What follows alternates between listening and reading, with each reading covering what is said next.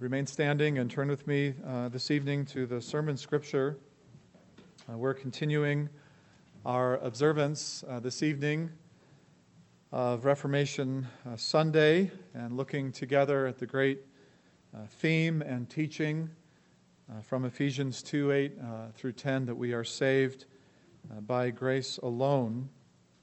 And we come tonight then to three verses Ephesians 2 8 through 10. Uh, let us give our attention now, uh, brothers and sisters, uh, to the reading of God's holy, inerrant word. Apostle Paul uh, writes For by grace you have been saved through faith, and that not of yourselves. It is the gift of God, not of works, lest anyone should boast. For we are his workmanship, created in Christ Jesus for good works, which God prepared beforehand that we should walk in them. Uh, thus far, the reading of God's holy, inerrant word. May he add his blessing to it. You may be seated.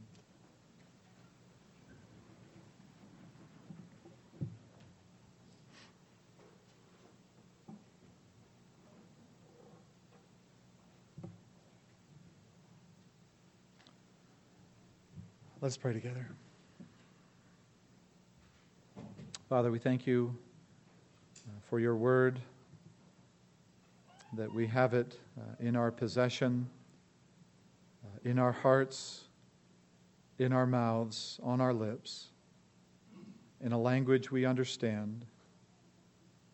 we thank you for your Holy Spirit who makes our hearts alive and preaches the saving word and grants faith in Christ. We thank you, O Lord, for your manifold grace and goodness, for all you have done through Christ to save us from sin. Help us now, we pray. In Jesus' name we ask it. Amen. Uh, I had a favorite teacher uh, in high school, uh, Mr. Lapari, senior year physics, John Burroughs High School, Burbank, California. And uh, he was known for a number of things. Uh, my children are familiar with uh, many of them. I'll mention a couple tonight. He would begin uh, the class every year in the fall by writing up on the board and requiring of us to write verbatim in our notes uh, what is physics, comma, anyway, question mark. You had to write it uh, exactly like that in your notebook or risk getting uh, marked down with, with points off.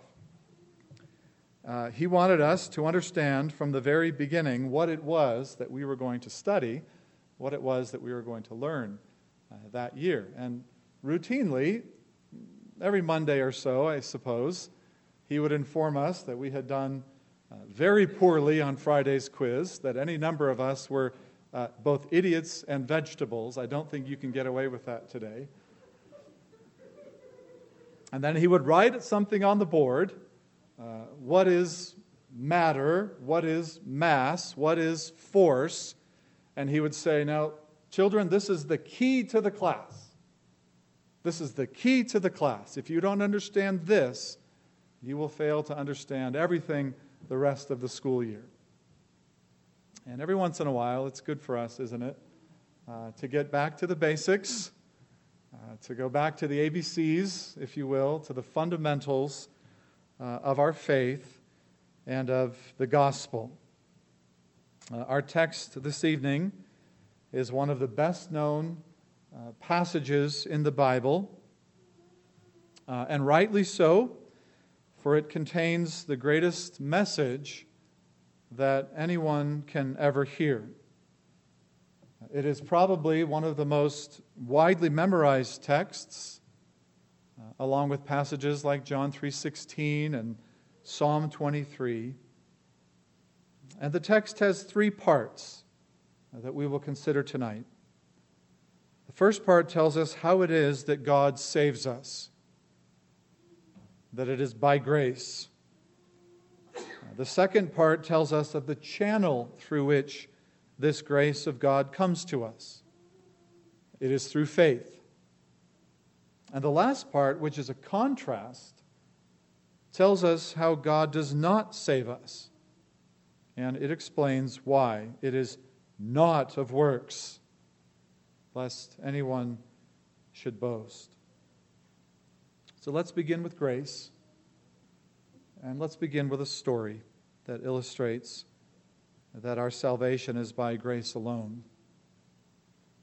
Over a century ago, in the worst slums of London, there was a social worker whose name was Henry Moorhouse.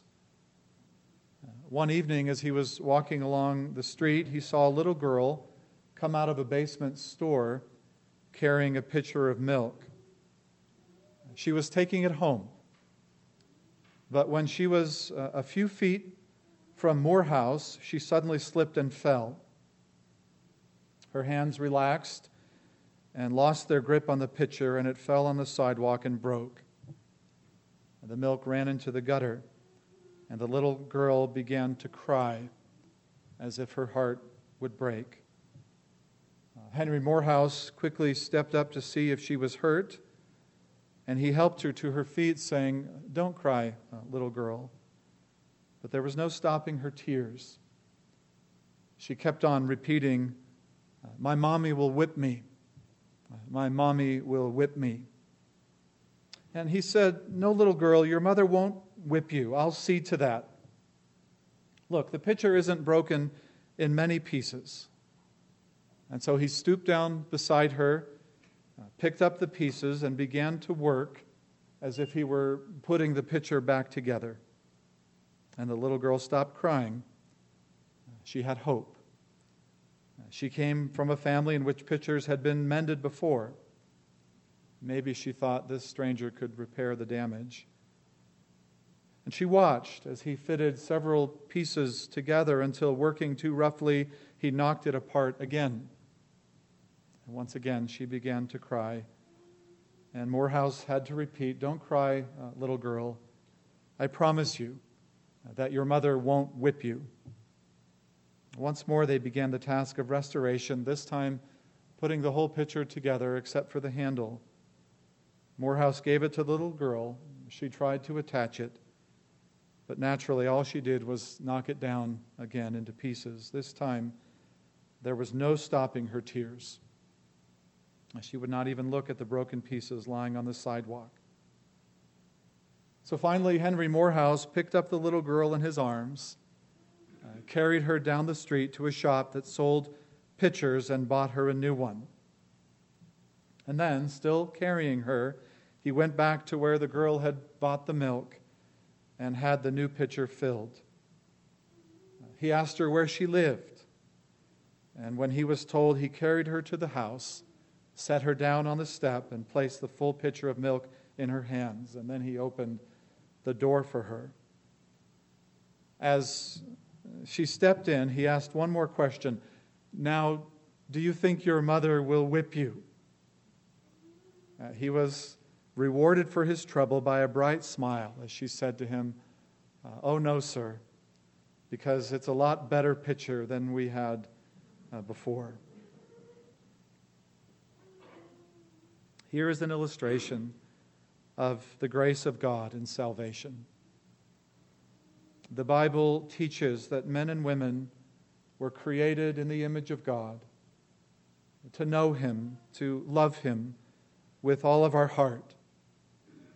But when our first parents, Adam and Eve, sinned by disobeying God's righteous law, that image was broken and broken beyond repair. It doesn't mean that there is no value in human nature. A broken pottery is not utterly uh, worthless. Broken bits of pottery have been found and used to date ancient civilizations. They have been used as ashtrays. They've been used even to draw pictures and works of art. But it is worthless so far as carrying milk is concerned. In the same way, human nature, in its broken state, is useless for pleasing God or earning heaven. All have sinned and fall short of the glory of God and are by nature objects of wrath. We are all incapable in ourselves of any saving good. The Bible says there is no one righteous, not even one. There is no one who understands, no one who seeks God. All have turned away. They have together become worthless. There is no one who does good, not even one. Dear friend, that is all of us. Every human being, you and me, outside of Christ and apart from grace. And yet, human beings have troubled consciences. They know that all is not well with their soul. And so they try to fit the broken pieces together. They try to please God by their character, by their efforts. And like Moorhouse and his first attempts to help the little girl, they keep trying to put the pieces of their broken righteousness back together. They cannot achieve God's perfect standard of righteousness, but they see parts of their character that are good from their perspective. They try to work with those. They look around them at others and they uh, conclude that they are no worse than them. So they trust in what they have and they trust in what they are but it's a patchwork of shards, and God condemns it. But this is where the grace of Almighty God comes in. Jesus Christ came into this world, this world of sin, this world of misery, weeping in its failure and its unrighteousness. And he became the means by which an utterly hopeless situation was transformed. A situation that apart from him could never have changed. Beloved, if Jesus Christ had not come, you and I would have failed again and again and again to pick up the broken pieces of our lives and to try to clean up the mess we had made. There's nothing in the Bible to indicate that Jesus ever attempted to patch up fallen human nature. He didn't come merely to assist us or to reform us. He came to recreate us, to do what only God can do, to make us a new creation. He said we were born in sin and that we must be born again. He took those who were dead in trespasses and sins and made them alive again. Instead of patching together our broken pieces, He came to give us an entirely new nature. If anyone is in Christ, he is a new creation. The old has passed away. Behold, all things have become new. 2 Corinthians 5:17 and to paraphrase the words of the little girl, it is a lot better than what we had before. The work of Christ in us to make us a new creation is far better than anything we could have ever done by our own efforts. It is a holy God within his people, breathing new life into their dead selves making them utterly new creations with a totally new nature. And it is all of grace God's kindness, His goodness, His unmerited favor. As verse 4 of Ephesians 2 had said, but God, who is rich in mercy, because of his great love with which he loved us, even when we were dead in trespasses, made us alive together with Christ. By grace you have been saved. By grace is the shorthand. The longhand is that you and I have been saved because God is rich in mercy, because He has loved us with the great love with which He has loved us. I don't want you to ever forget that, beloved. God is your best, your heavenly friend, the lover of your soul, who is rich in mercy and loved you with a great love. That is his disposition toward you in Christ. And don't you ever, ever forget that. And don't try to hold back any credit for yourself because it is all of grace, and it must be all of grace. The little girl in our story did nothing to deserve Moorhouse's favor. She did not pay for the new pitcher. She did not pay for the new milk. She could not hire his services. She had nothing to hire him with. She did not even prevail upon him because of her cuteness or her misery. Moorhouse did as he did solely because it pleased him to do it. He expected no reward from the girl's parents. Beloved, Jesus saves us, us who have nothing, offer him nothing, produce for him nothing, because it pleases him to do so. You know, in the Middle Ages, the faithful were led to believe that there was something they had to do to contribute to their own salvation. That there was a kind of economy to salvation. They paid something out and they got something back. But some payment had to be paid. Some pilgrimage to some holy place had to be made. Some sacrament had to be received. Some satisfaction had to be provided. But we are all miserable wretches. Everything we have is sin stained to begin with. Even our best efforts to be reconciled to God. We have nothing by which to earn God's favor, nothing in us to cause Him to love us. He loves us because it is His nature to love. He loves us because it pleases Him to do so. Thus, Jesus died for us and saved us solely because of His good pleasure, not because of anything in us or anything that ever can be in us that we are saved. But as Spurgeon said, because of the boundless love, goodness, pity, compassion, mercy, and grace of God.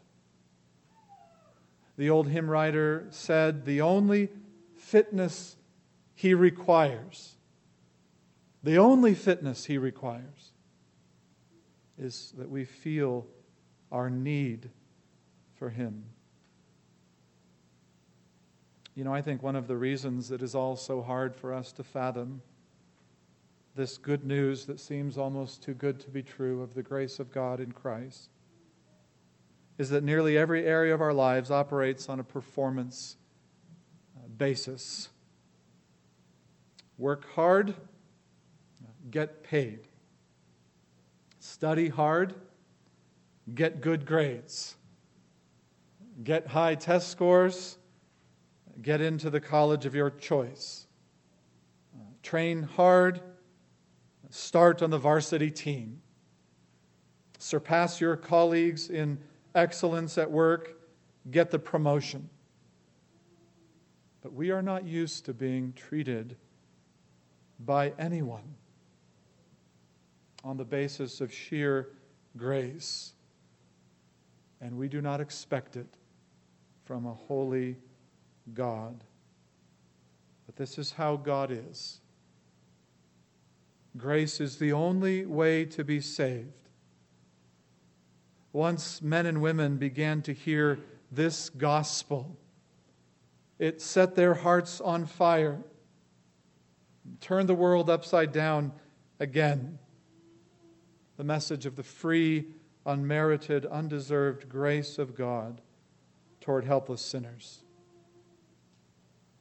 Well, that is all well and good. God gives grace to helpless sinners. We can all agree. I cannot put the pieces of my life back together. I will admit that. I cannot meet God's standards of righteousness. If I am to be saved, salvation must come to me from God in Jesus Christ by grace.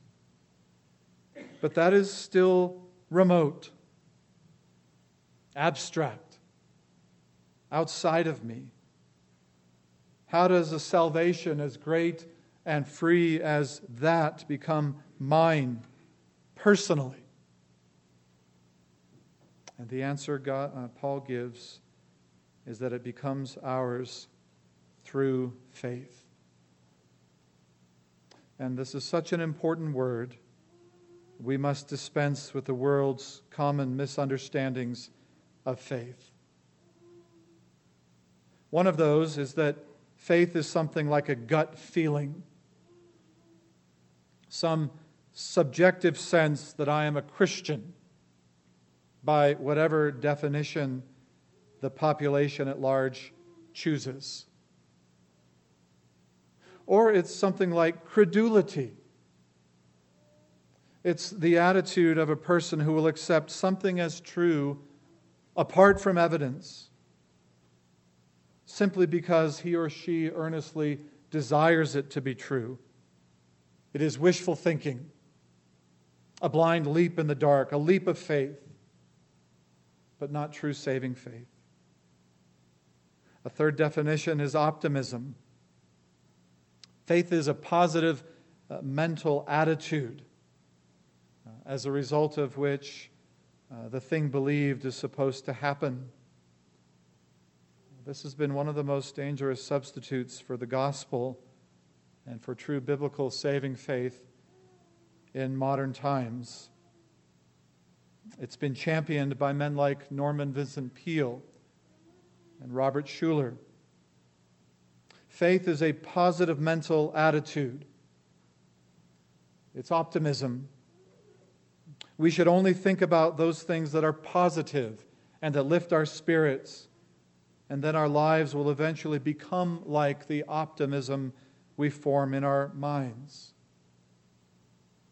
That is why, uh, for example, Schuller uh, refused to speak about sin in his preaching because he said that it made people feel bad to hear about sin. And he refused to do that. He wanted to make people feel good about themselves.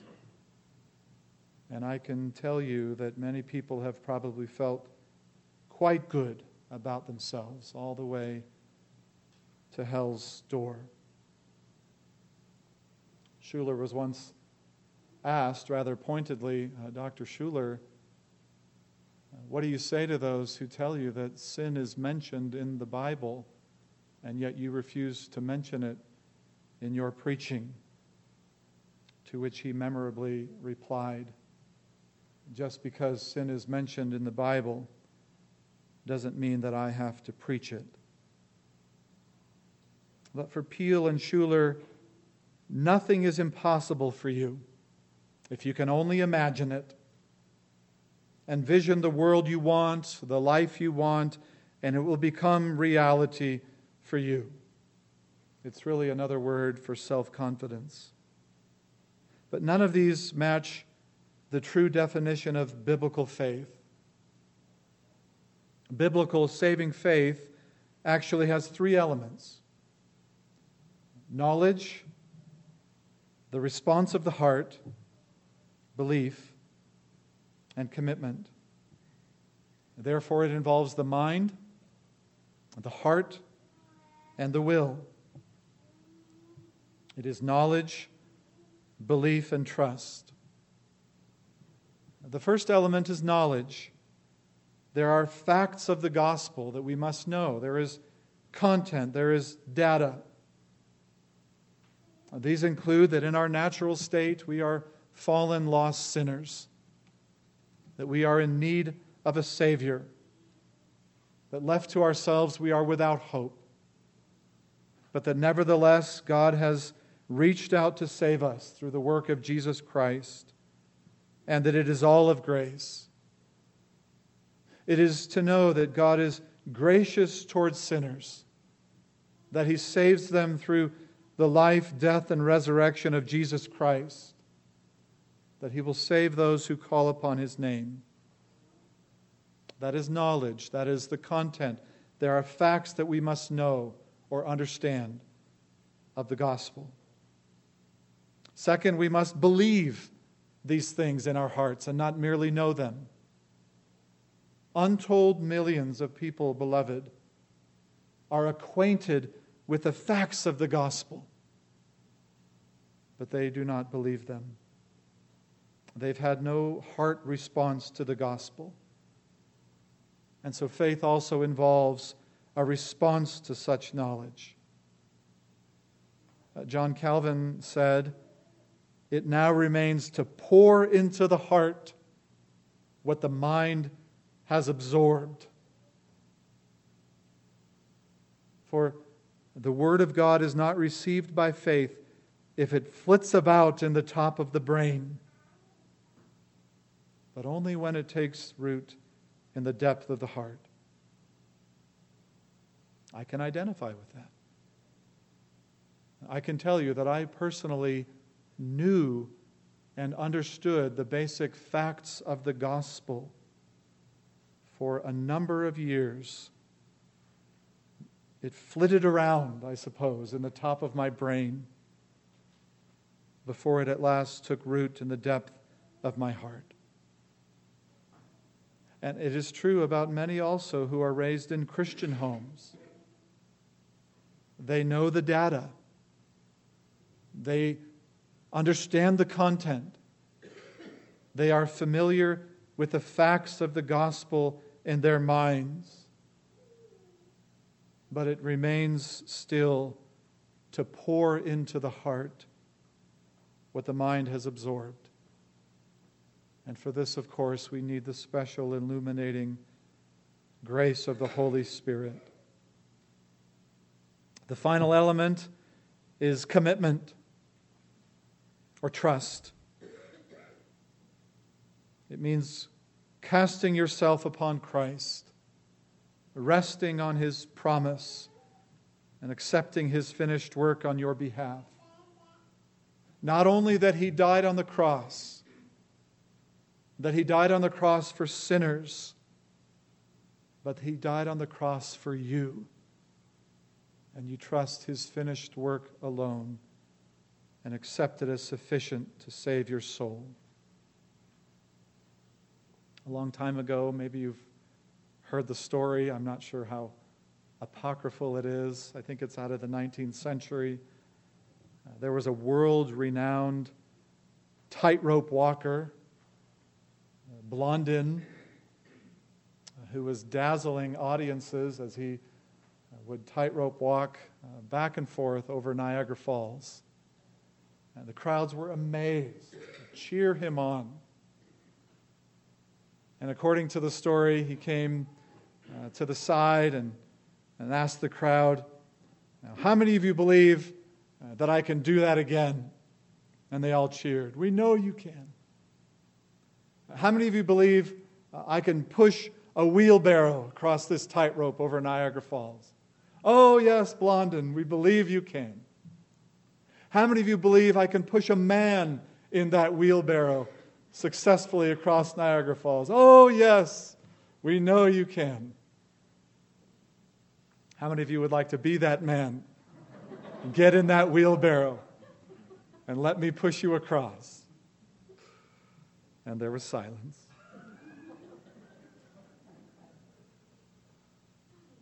Knowledge faith in the heart, personal trust and commitment that Jesus can do and has done for me what the gospel says he has done. There's one final idea, and that is how God does not save sinners, and it is not to be missed, beloved. Not of works, or not by works, lest anyone should boast. Now, this means, of course, that faith is not a work that saves us. Faith is the channel, it is the sole instrument by which we are linked to Christ, by which we are united to his saving work. But it is not itself a deserving action or attitude on our part. And again, Calvin's beautiful imagery is helpful here. Faith, he said, is like this it is like a beggar with empty, outstretched hands, begging for bread. Faith admits, faith accepts, and faith receives. But faith does not merit or deserve salvation. For we are saved, he says, through faith and not of works. And notice what Paul had said in verse 8 that we are saved by grace through faith, and that not of yourselves, it is the gift of God. Notice that he will not tell us how we are saved without telling us in the same breath how we are not saved because that will always be a temptation in the church. It is all of God. It is all of grace, and therefore, by definition, not of ourselves and not of works or human effort, but entirely of God. Even faith, something as vital as faith, is a gift from God, worked in our hearts by the Holy Spirit, and cannot be considered a work that contributes to our salvation. You know what that means, dear friend? You can take no credit, even for the faith that you have, for that too is a gift of God. Now, there is a reason for all of this. It is a great reason. We often say that Christianity is an inclusive religion because it includes all people, no matter what race or nationality or gender or background, who repents of their sin and trusts in Christ and calls on the name of the Lord for salvation. But Christianity is also an exclusive religion because there is something that it adamantly and unapologetically excludes, and that is boasting. All boasting in one's self is excluded from a Christian life. I am not a Christian because I did anything worthy. You are not a Christian because you did anything worthy. All boasting is removed because anyone who is ever saved is saved by grace alone, apart from works. And therefore, the only suitable boasting is boasting in the grace of God and in the cross of Jesus Christ, by which we are saved alone. And, beloved, there is a reason God made it this way. There is a reason why we are saved by grace alone, through faith alone, apart from works. And it is so that all human boasting is excluded, and so that God alone receives the glory. For from him and through him and unto him, Paul says, are all things. Romans 11. If our works contributed to our salvation, even in part, then you and I could congratulate ourselves for the part that we played and the contribution that we made. We would compare ourselves to others and pat ourselves on the back for doing better than those around us, for making a better decision, for exercising our will, for being more spiritual. But we would boast. Boast in self, boast in works, boast in human effort. And you know, my observation is there's enough boasting in the Christian life, even though we are told that it is all of grace and that boasting is excluded. But God wants it this way because He is God and we are not. Salvation is all of grace, not of human effort, so that God will receive all the glory in His church. Beloved, if you have not yet learned to give God all the glory and to hold on to nothing of yourself, then you have not yet fully understood grace. It is a miracle. It is unfathomable. It is quite literally almost too good to be true. It is amazing. If you have never done so, will you not believe and trust and commit yourself to the God of all grace, who does for sinners what they can never do for themselves? Will you trust Him to make of you an entirely new creation? Let's pray.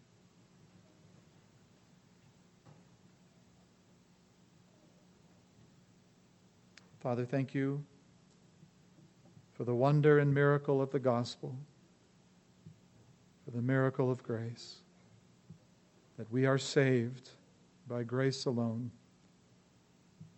that it is all of your love and kindness and mercy. Fill us with joy, therefore, with overwhelming gratitude. Take away all pride and arrogance all boasting. Fill us with humility. Remind us that apart from the grace of God, we are lost and hopeless like all the rest. And the only thing that distinguishes us is that grace has been poured out into our hearts. And we will give you all the glory forever and ever. We pray it in Jesus' name. Amen.